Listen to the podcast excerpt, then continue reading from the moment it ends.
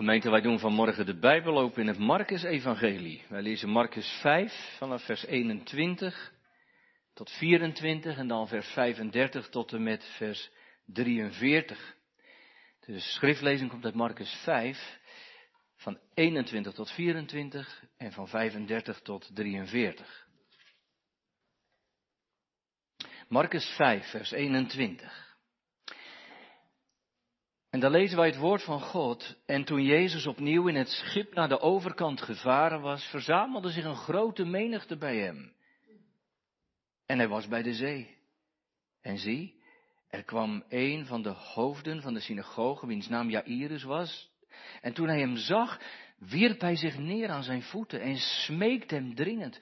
Mijn dochtertje ligt op sterven. Ik smeek u dat u komt en de handen op haar legt zodat zij behouden wordt en zal leven.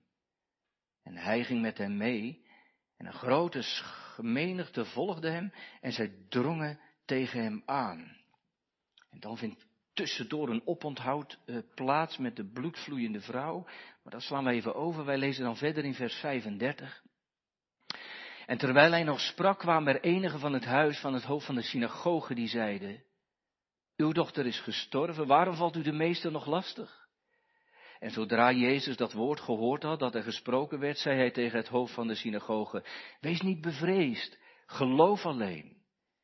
En hij liet niemand toe hem te volgen dan Petrus, Jacobus en Johannes, de broer van Jacobus.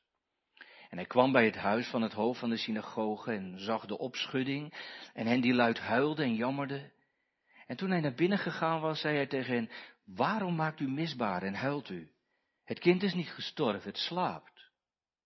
Ze lachten hem echter uit, maar hij stuurde hen alle weg, nam de vader en de moeder van het kind en hen die bij hem waren mee en ging het vertrek binnen waar het kind lag. En hij pakte de hand van het kind en hij zei tegen haar, Talita kumi, dat is vertaald meisje, ik zeg je, sta op. En meteen stond het meisje op. En het liep, want het was twaalf jaar en ze waren geheel buiten zichzelf. En hij gebood met klem dat niemand dit te weten zou komen. En hij zei dat men haar te eten moest geven. Tot zover de schriftlezing. En dan straks in de preek wil ik in het bijzonder nadenken over wat eh, ja, Iris aan de Heer Jezus vraagt in vers 23. Hij smeekt hem dringend, mijn dochtertje ligt op sterven, ik smeek u dat u komt en de handen op haar legt, zodat zij behouden wordt en zal leven. Tot zover de schriftlezing en ook de lezing van onze tekst. Gemeente die overste van de synagoge in Capernaum, die had een prachtige naam. Ja, Iris. Zo hadden zijn ouders hem bij de geboorte genoemd. En, en die prachtige Hebreeuwse naam, die betekent God verlicht. Of licht verspreidende, ook mooi. Misschien, misschien hadden zijn vader en moeder hem wel vernoemd naar die oud-testamentische eh, held, richter, Jair. Die bekend stond als held in de tijd van de richters. Maar vandaag is Jairus geen held. En de betekenis van zijn naam, God verlicht, gaat ook niet op. Hij zit in dikke, diepe duisternis. Zijn, zijn kleine meisje, twaalf jaar, is ziek geworden, erg ziek. Nee, nee, nee, aanvankelijk zal Jairus zich natuurlijk niet de grootste zorg hebben gemaakt, dat u als ouders ook niet. Maar toen dat wat langer duurde en dat kleine meisje niet opknapte, ja, per dag werd ze zieker. En ongetwijfeld is er natuurlijk wel een dokter aan te pas gekomen en zijn er heel wat gebeden opgezonden. Maar het hielp niet. En toen kwam de angst. We zullen haar toch niet kwijtraken. Maar, want Marcus zegt dat wel, hè. Ze lag op sterven. In de Statenvertaling staat, zij was in haar uiterste. Dus het was kantje boord. En in gedachten zie je dan zo'n vader en moeder bij zo'n bed staan. Paniek en verdriet in de ogen. Wat moeten we doen? Wat kunnen we nog doen?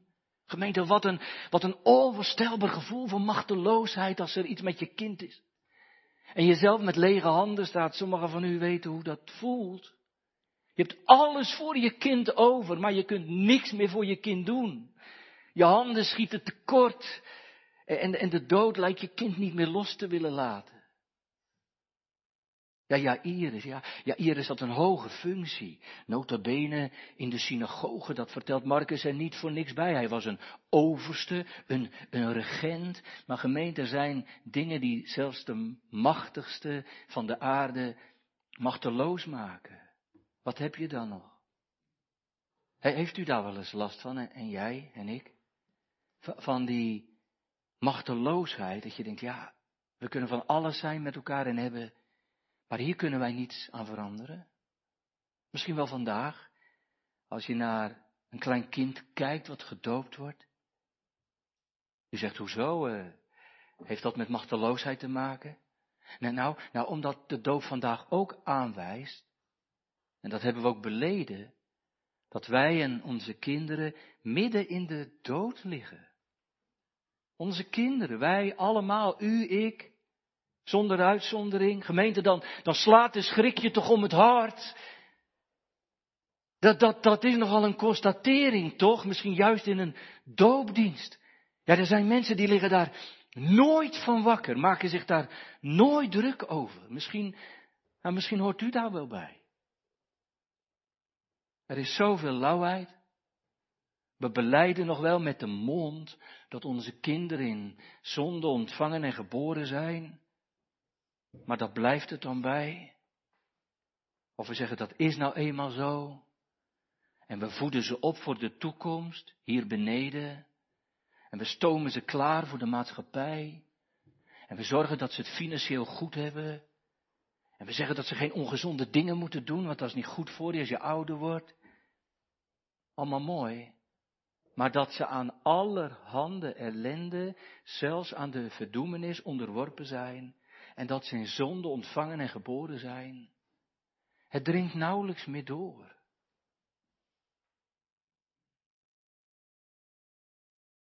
Of lijkt u op Jairus? Jairus een vader die ten einde raad is. Ten einde raad. En die beseft dat zijn leven, het leven van zijn kind in het geding is. En ik weet wel, het gaat over haar natuurlijke leven, dat kind heeft een ziekte. Maar ik wil graag steeds die tweede laag met u aanboren. Hij is bezorgd over haar leven. Weet u, weet u, ja, Iris, die, die zien we dan plotseling onderweg gaan. Nee, nee, nee, nee, nee, gemeente, hij vlucht niet het huis uit vanwege al die ellende thuis. Hij, hij ontvlucht de zaken niet. Dat zou natuurlijk wel het makkelijkste geweest zijn. Om weg te vluchten. Gemeente, dat zouden wij ook kunnen doen, ook vanmorgen. Dat kun je al luisterende doen. Ontvluchten. We willen die, we willen die ernstige boodschap dat ons kind aan de verdoemenis zelfs onderworpen is, niet onder ogen zien. Alleen al dat woord verdoemenis of hel. Als je dat als dominee wel eens twee keer in een preek zegt, zeggen de mensen gerust aan het eind van de dienst tegen je, het was een hel- en verdoemenispreek. Hoe komt dat toch? Omdat het ons raakt, omdat we het niet willen horen, omdat we de kwaal soms zo moeilijk onder ogen kunnen zien of de gevolgen niet willen erkennen en we vluchten. En waarin vluchten we dan? In onze welvaart, in, in de drukte van alle dag, in, weet ik het, in ontkenning of in oppervlakkig, het valt wel mee geloof. Bij God zal het zo'n vaart niet lopen, maar gemeente. Het valt helemaal niet mee. Hoe moeilijk dat ook te begrijpen is, zo'n heel klein kwetsbaar kindje dat, dat zo onschuldig in je armen ligt. Het doopformulier, dat, dat formuleert altijd heel treffend en aangrijpend. Van zonder hun weten zijn zij ook aan de verdoemenis in Adam deelachtig, aan de dood onderworpen dus. Een poosje geleden hoorde ik een overtuigd atheïstisch bioloog eh, zeggen, bij de geboorte, hoe mooi ook, staat de doodstraf voor een klein kind al vast. Want alles wat geboren wordt, gaat dood. Zo gaat dat eenmaal. Volgens mij was dat Midas Dekkers of zo. Zelfs de wereld om ons heen is ervan overtuigd. Alles wat geboren gaat, komt tot een einde. Dat is de constatering. Maar gemeente, de, de Heere God wil dat, dat dat voor ons niet alleen een constatering is. Maar dat we het beseffen dat de mens gezet is eenmaal te sterven en daarna het oordeel. En dat het net als bij Jairus nood wordt, nood om je kind daaraan niet over te willen geven. En als er nood is, gemeente, echt nood, dan, dan ga je vluchten, toch? Nee, niet wegvluchten, niet, niet, niet ontvluchten, maar vluchten tot. En waarheen dan? Nou weet u, zal de Heere God dan, dan zelf ook die weg niet wijzen als we een vluchtweg zoeken? Ik geloof het. Dat de Heere zelf die weg wijst in de Heere Jezus Christus, bij wie het leven is en uitkomst. Ik wou vluchten, maar kon nergens heen totdat. Gemeente doopouders, waar, ligt jullie vluchtroute? Eigenlijk heb je die nodig voor je kind, voor Jente, voor Vara. Vluchtroute. Waar, waar zoeken we uitkomst? Kijk, ja, Iris die heeft vernomen dat eh, de Heer Jezus weer in Capernaum is. Hij had, hij had genoeg over hem gehoord, dat kan niet anders in dat kleine stadje. Ze woonden in diezelfde plek en, en natuurlijk had hij gehoord dat, dat de Heer Jezus macht had over ziekte en demonen. En ongetwijfeld was het bekend geworden dat hij door zijn macht en kracht een stormende zee, zoek wel even een ding, een stormende zee, het symbool van duisternis en dood, dat hij dat tot zwijgen had gebracht. En hoe dan ook, al die dingen hebben iets met hem gedaan. Ergens is een haakje geweest. Die boodschap van Jezus Christus was ergens blijven haken. Door die, ja, door die weerhaakjes van de Heilige Geest. Zo gaat dat. Dat gebeurt, hè, gemeente. Waar, waar, waar de woorden van de Heer Jezus bekend worden of bekend in je leven worden gemaakt dan blijven ze dan door de Heilige Geest ergens haken aan je leven. heeft u dat wel eens gemerkt? Ja, jongelui, je kunt natuurlijk het net als met hengelen doen, met vissen. Dan heb je een haakje in het water gegooid en een wormpje eraan, en dan ga je visje vangen. En dan heb je eindelijk die vis aan de haak en dan haal je hem weer van de haak af. Dat moet ook. Maar, maar het is te hopen dat dat in, in de kerk anders gaat. Dat, dat je ook wordt aangehaakt door de Heilige Geest, maar dat het haakje er niet afgaat. Gemeente, weet u dat, dat dat gebeurde? En dat het je raakte? En, en dat het woord, de boodschap, de doop vandaag, je echt raakte tot in je vezels? Nee, ja, hier is wel ergens weg. Want als er nood aan de man is, vlucht hij tot Jezus. Hoe dan ook. En dat was niet zo vanzelfsprekend voor een overste van de synagoge, kan ik u zeggen. Want op zijn minst gezegd, Jezus en synagoge, dat ging niet zo lekker. Maar hij ging wel. Jairus. En dan, dan gemeente, dan is de houding van Jairus best wel opvallend. Zodra hij de Heer Jezus ziet, hij is de overste van de synagoge, zodra hij de Heer Jezus ziet, valt hij vol eerbied neer aan zijn voeten. Zo lezen we het. Dus ik dacht bij mezelf, de overste wordt de nederste. Hij buigt heel diep neer voor de Heer Jezus aan zijn voeten. Hij heeft nu niks meer aan zijn status, aan zijn eer, aan wat dan ook. Zoals een bekend lied zingt hè, van, moeder kom ik arm en naakt tot de God die zalig maakt. En, en zo ligt hij aan zijn voeten met niks. Gemeente, als je zo in je nood en verdriet naar de Heer Jezus vlucht, dan hoef je ook niks mee te nemen. Echt niks. Dat, dat je er bent met al die nood van je leven is genoeg. Je bent in ieder geval op de goede plek. Jongens en meisjes, er was eens een, eh, jongens, een meisje was dus een klein meisje. En haar opa woonde iets verder in het dorp. En, maar die kon, niet meer naar, uh, die kon niet meer om boodschappen. Die kon niet meer naar de winkels. En, en uh, had die moeder had boodschappen gedaan voor opa. En die had ze allemaal in een grote tas gedaan. En met die tas moest dat meisje dan, dat moest naar opa gaan brengen. Dat was uh, een beetje aan de andere kant van het dorp. En maar het waaide joh en het stormde. Het was heel slecht weer. En dat meisje dat gaat met die tas naar opa. Maar ja, ze sleept hem over de grond en er kwam een gat in de tas. En, uh, en het regen en het storm. En toen ging het ook nog omweren. Dus ze werd ook nog bang. Dus zij rennen met die tas. En, en, en, en toen kwam ze bij opa aan. Toen was de tas leeg. Zij huilen, joh. Zij zei, opa, nou, nou ben ik erin met de tas, met de tas leeg. En weet je wat opa zei? Moet je goed wat opa zei, dat geeft niks joh. Jij bent er toch? Ja, zei iemand, maar hij had geen Ja, maar die opa zei, jij bent er toch?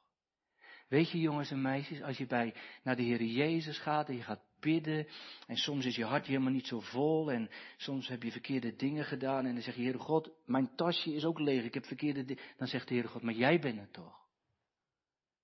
Gemeente, misschien was het wel zo eenvoudig met Jairus kom je daar aan met je overste van synagoge. En kom je aan zijn voeten terecht. De overste wordt de nederste. En dan, en dan kun je alleen nog maar bidden, toch? Hij bad en hij smeekte hem dringend. In, in de grond was dat een heel mooi woord, dat wil ik u niet onthouden. Dat in de grond staat het woord voor bidden, uh, parakaleo. Dat zegt u misschien niks. Parakleet zegt u wel wat. Heeft u wel eens gehoord? Dat, dat is een woord voor de geest. Parakaleo betekent eigenlijk om troost bidden. Dus hij smeekt en dringend, maar niet een soort gewoon gebedje, maar hij, hij vraagt om troost. En, en als je het zo vertaalt, dan zou je kunnen zeggen, en, en hij smeekt en dringend om troost. En in de negen momenten, ja, Iris komt niet een beetje om bemoedigende woorden vragen. Of een schouderklopje, of een beetje steun, omdat het niet meer gaat. Maar hij wil troost. Hij smeekt en dringend. En, en hij roept als het ware tot de Heer Jezus, troost mij, Heer, troost ons. Gemeente, in, in bijbelse zin, weet u, in bijbelse zin heeft troostvraag een hele diepe klank, wist u dat? Troost is niet alleen dat je iemands tranen een beetje afdroogt. Maar troost in de Bijbel is zondag één. De enige troost.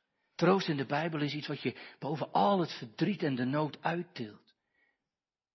Troost is dat ik bemoedigd word in mijn machteloosheid.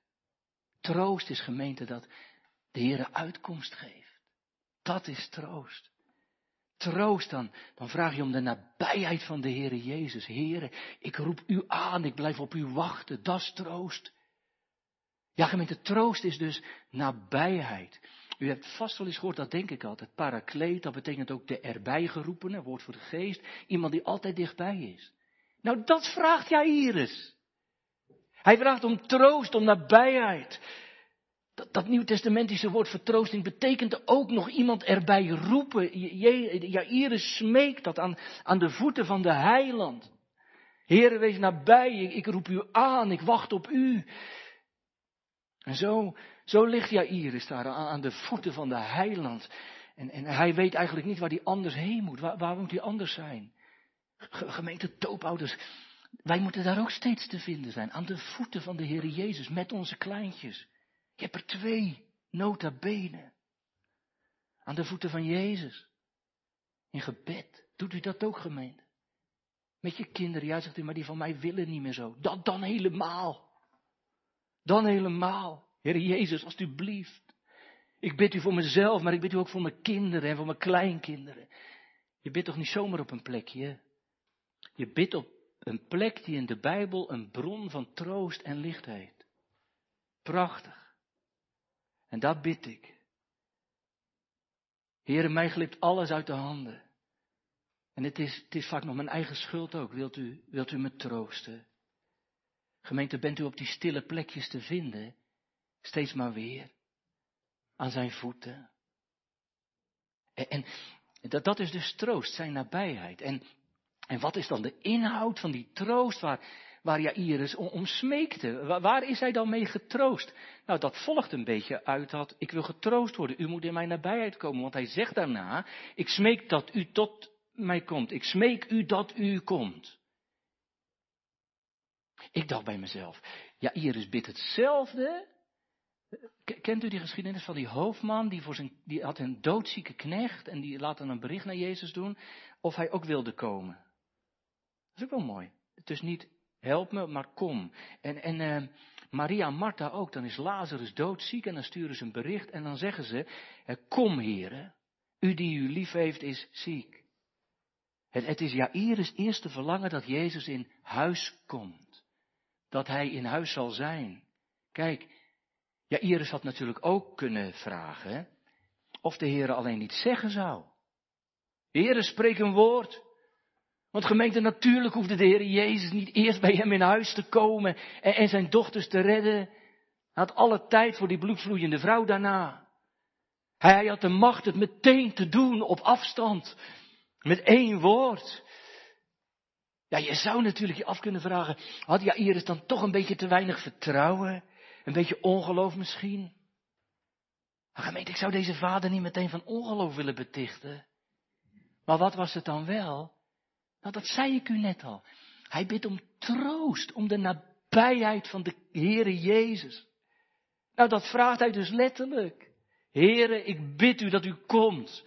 Hij wil dat de Heere Jezus in zijn huis komt, binnenkomt, in zijn nabijheid van zijn kind komt. En dat is het grootste verlangen, dat zijn doodzieke meisje omringd zal worden met de aanwezigheid van Christus. Alleen dan kan het goed komen. Dus, dus hij bidt niet om een wonder op afstand, maar hij bidt om zijn aanwezigheid en nabijheid. Ik vind dat best wel mooi. Ja, ja, Frans en Janine, verlang je daar nou ook naar? Dat, dat de Heer Jezus maar steeds in de nabijheid van je kinderen is. Dat is toch geweldig? Dat, dat Hij niet alleen op afstand en voor mijn kind is. En kan regeren over mijn kind.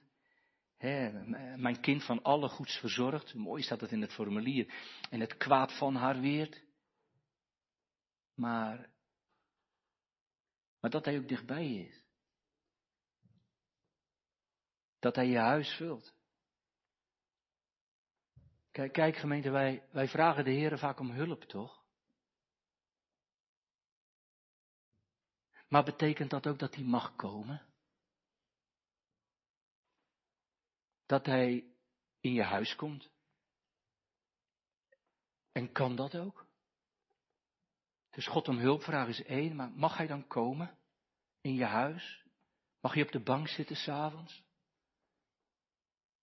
Jongen, jongens en meiden, zouden jullie dat vragen? Zouden jullie, jongens en meiden, vragen, Heer Jezus, kom in mijn huis of thuis? Mag hij, mag hij op je kamer? En past hij daar? Tussen al je computerbestanden, je foto's en je filmpjes? Past hij tussen je Insta-vrienden? En tussen je TikTok-filmpjes? Kan hij met al die videostreams waar je zo gek op bent meedoen? En wat je leest en kijkt? Kijk, een heel mooi lied zingt. Ik vind het zelf een heel mooi lied. Kom in mijn hart, Heer Jezus. Kom in mijn hart. Maar, maar zou je dat niet alleen kunnen zingen, maar ook niet alleen kom in mijn hart, maar ook kom in mijn telefoon, kom in mijn kamer, kom in mijn huis, kom in mijn leven. Gemeente jongelui, mag hij alle ruimte vullen? Of is voor ons God ook een beetje vaak een God die op afstand moet helpen? een beetje online ontmoeting met God. Maar het moet niet te dichtbij, want dan moet ik me bekeren, dan, dan moet mijn leven anders. Dan... Gemeente, bid u mee met Jairus. Ik smeek u dat u komt. Want, want wat zou mijn hart, wat zou mijn oog op aarde nevens u toch lusten? Niets is er waar ik in kan rusten. Zegt Psalm 73. Maar, maar, maar Jairus, Oké, wat wil je dan dat hij doet? En als hij komt, wat dan? Nou, zegt hij alleen dit eigenlijk. Dat, dat hij zijn handen op mijn kind legt. Gemeente Jairus vraagt eigenlijk maar één ding. En die zegt, Heer Jezus, wilt u mijn kind aanraken? De handen op haar leggen. Hij, hij vraagt niet, uh, til dan mijn kind alstublieft uit bed. Of hij vraagt ook niet, pak dan haar hand. Wat Jezus later wel doet. Hij zegt niet, bezweer de ziekte die haar in haar grepen heeft. Niks van dat alles. Wel apart wat hij bidt, hè. Hij bidt wat in dat mooie lied, hij bidt ook niet wat in dat mooie lied staat. Ik leg de namen van mijn kinderen in uw handen. Hij vraagt alleen dit. Heere, leg uw handen op mijn kind. Misschien lukt het niet eens meer om de namen van zijn kind in Gods hand te leggen was hij teleurgesteld en te verdrietig. Heren, ik, ik kan haar niet meer bij u brengen. En, en ik kan haar naam ook niet meer in uw handen leggen. Ik kan niks meer, maar, maar u kunt het wel. U kunt uw handen op haar leggen. Uw gezegende handen op haar zieke lichaam. En dan zal het goed zijn. Is u nooit opgevallen dat Jairus heel niet om genezing vraagt? Hij zegt alleen maar leg uw hand er nou op.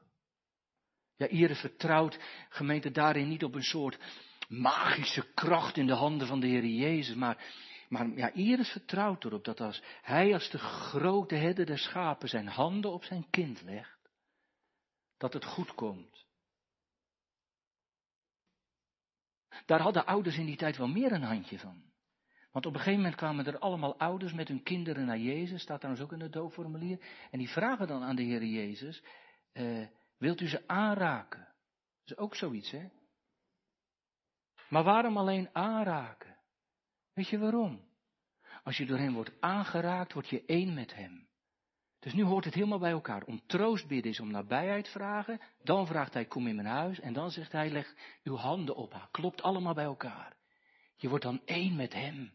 Hij raakt je aan. Als, als de Heer je aanraakt, dan verbindt hij zich met je. En dat aanraken, gemeente, dat deed hij toen. En dat doet hij nog. En dat doet hij ook vandaag. Toen, toen, toen Farah gedoopt werd, legde de Heer zijn hand op je kind. Er bovenop. Hij heeft haar aangeraakt. En met dat hij haar heeft aangeraakt, heeft hij zijn naam aan dit kind verbonden. Daar heb je het woord verbonden. Aanraking is verbonden worden. Ja, gemeente, de Heere verbindt zich ook aan kinderen. Aan kinderen die, die net als wij eh, vanaf de geboorte de zonde en de dood met zich meedragen. Maar, maar de Heere trekt daar zijn handen niet van af. God zegt, nou ja, mij niet gezien.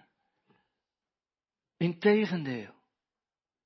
Integendeel, gemeente, God maakt vuile handen. Hij strekt zijn handen uit. Hij stopt zijn handen als het ware in de vuiligheid en de zondigheid van deze wereld. En daar had hij zijn zoon voor over. En zijn zoon werd niet met open armen ontvangen. Ook niet door u en ook niet door jou en ook niet door mij en ook niet door Farah, door niemand. Gemeente, door onze zonde slaan wij die handen altijd maar weg. Vind het maar knap lastig, een God die het voor het zeggen wil hebben in ons leven. Of heeft u daar nooit last van? U bent toch niet de enige die daar last van heeft? Altijd maar dat gevecht van binnen, altijd maar die strijd, altijd maar. En gelukkig is Christus degene die ons er bovenuit en doorheen trekt wat anders. Gemeente, maar door onze handen zijn de handen van Jezus doorboord geworden. Nee, nee, nee. Het is, het is geen geloofsprestatie van ons of van Jairus dat je aan de voeten van Jezus bent. Maar het is een teken van Gods trouw. En niets minder dan dat. In Jezaja zegt de Heer het heel mooie. Daar zegt hij, de hele dag heb ik mijn handen uitgespreid naar bekeerde mensen. Nee, fout. Naar oprecht zoekende mensen. Ook fout. Uh, naar mensen die hun uh, zonde kennen. Ook fout. Hij heeft zijn handen uitgestrekt naar mensen die Jezus aannemen. Ook fout. Want kan dat allemaal sowieso nog niet. Maar God zegt, ik heb mijn handen uitgestrekt naar een opstandig volk, dat de weg gaat die niet goed is, naar hun eigen gedachten. En toen, toen gaf u ze een draai de oren, toen ramde u ze de deur uit. Nee, zegt de Heer, toen heb ik gezegd, ziet, hier ben ik. Zie, hier ben ik. Gemeente, dat, dat heeft God vandaag geroepen. En dat laat hij zien in varen, in dit kind, in ons. Hij, hij strekt zijn handen uit. Hij zegt vanmorgen, zie, hier ben ik, de God van het verbond. Het is toch een wonder, hè, als je, als je net als, net bij jezelf, net als Jairus met, met lege handen staat. Maar de Heer Jezus op je weg komt. En, en hij komt, en hij komt dan om zijn doorboorde handen te leggen op ons leven. Die doorboorde handen. Dat zijn handen die lief hebben. Die onze zondige kinderen wil aanraken. Ja. En waar dat gebeurt, gemeente, daar valt zoveel te verwachten. Echt. Ja, ja, Iris gelooft dat, hè. Ja, Iris gelooft dat als Jezus de handen op zijn kind legt, dat zijn kindje behouden zal worden en zal leven. Hij is ervan overtuigd, gemeente, dat dat het goed zal komen met zijn kind, dat het beter zal worden. Hoe beter weet hij niet, maar dat het beter zal worden. Maar gemeente, daar is wel geloof voor nodig om, om dat aan te nemen. Maar ja, Iris is zo overtuigd van, niet van zichzelf, dat hoorden we al, maar van de, van de macht van Jezus, dat, dat, dat leidt voor hem geen twijfel. De, de manier waarop dit in de grondtaal staat, dat getuigt ook van grote zekerheid. Niet zoiets van, ah, als u komt, weet je wel, nou, misschien gaat u dan nog een keertje met die dood. Zo niet. Hij, hij, is er heel zeker van. Hij zegt niet, nou ja, als u komt, nou, dan is de kans groot dat mijn kind gered zal worden. Als u haar de hand oplegt. Of, of, of het kan dan gebeuren, of de mogelijkheid bestaat. Nee, gemeente, hij is overtuigd.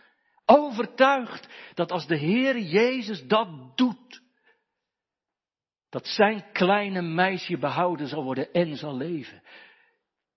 Ja, ja voor Jair natuurlijk begrijpt u wel dat hij hoopt dat zijn kind weer gezond wordt, tuurlijk. En dat ze zal opstaan van haar bed. En toch zit er in die woorden die Jairus gebruikt, dat maakt het wel heel mooi vanmorgen, zit een hele diepe betekenis. Het woord dat hij gebruikt voor behouden worden, is in het Nieuwe Testament hetzelfde woord als uh, zalig worden. Echt waar. In die woorden die, die Jairus gebruikt zitten zelfs de, de woorden zaligmaker. Dat zit er daarin. Het woord zaligmaker is daar direct van afgeleid. Dus ik geloof dat je die woorden van Jairus daarom ook wat breder mag begrijpen vandaag. Als de Heer zijn handen naar ons uitbreidt in dat verbond. En als teken daarvan de doop geeft, is daarmee de belofte aan je kind verbonden daadwerkelijk dat het zalig kan worden. Gemeente, dat is toch een heerlijke belofte. Als je tot het besef komt dat je kind midden in de dood ligt en, en, en, dat ook hoort, maar, maar dat, dat het door de aanraking van de Heer een belofte krijgt van zalig worden. Zalig worden. En die, die belofte gemeente is er niet alleen voor de kinderen, maar voor alle die gedoopt zijn. Je bent aangeraakt. God is een verbond aangegaan van genade en heeft zich daarmee eh, aan je leven verbonden, ons aangeraakt. Ook op uw en mijn leven legt hij zijn hand.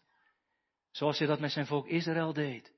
Dat volk weet u wel, wat altijd maar de verkeerde kant op ging. En, maar de Heer zei, ja, maar, maar hoe dan ook, ik heb je aangeraakt, je bent van mij. En zo geldt het vandaag ook. En, en voor zulke mensen gelden machtige beloften. Gods woord staat er vol mee. Beloften die zeggen dat je zalig kunt worden en leven. En, en, en voor wie nog twijfelt, zegt de Heer Jezus erbij. lees mijn liefde in mijn handen. Gemeente handen van Jezus die doorboord zijn en die preken zonder iets te zeggen. Ik voor u. Daar gij anders de eeuwige dood moet sterven. Ik voor Vara, ik voor Jente. Gemeente doopouders, vandaag heeft de Heer in het teken en zegel van de doop laten zien wie Hij is. Niet wie jullie zijn, wie Hij is. In zijn heerlijke belofte, in zijn verbondenheid aan mensen. En weet je, breng dan je kleintje maar steeds op die plek. Onder die handen.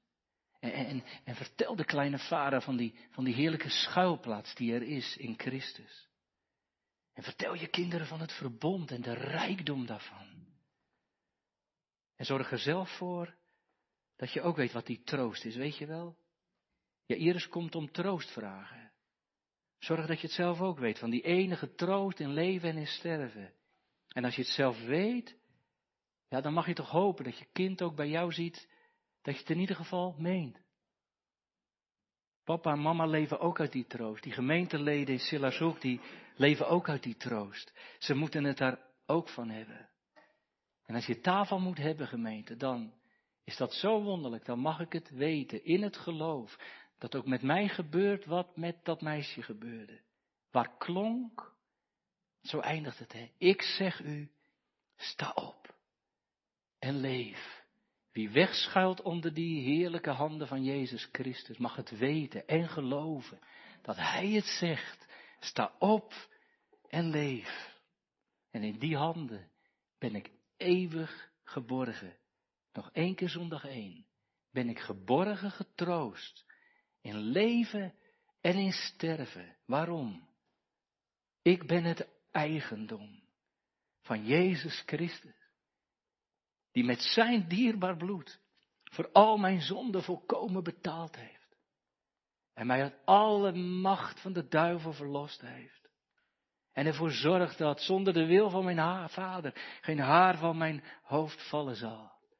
Ik weet het zeker. Hoezo? Hij legde zijn hand op mij. Amen.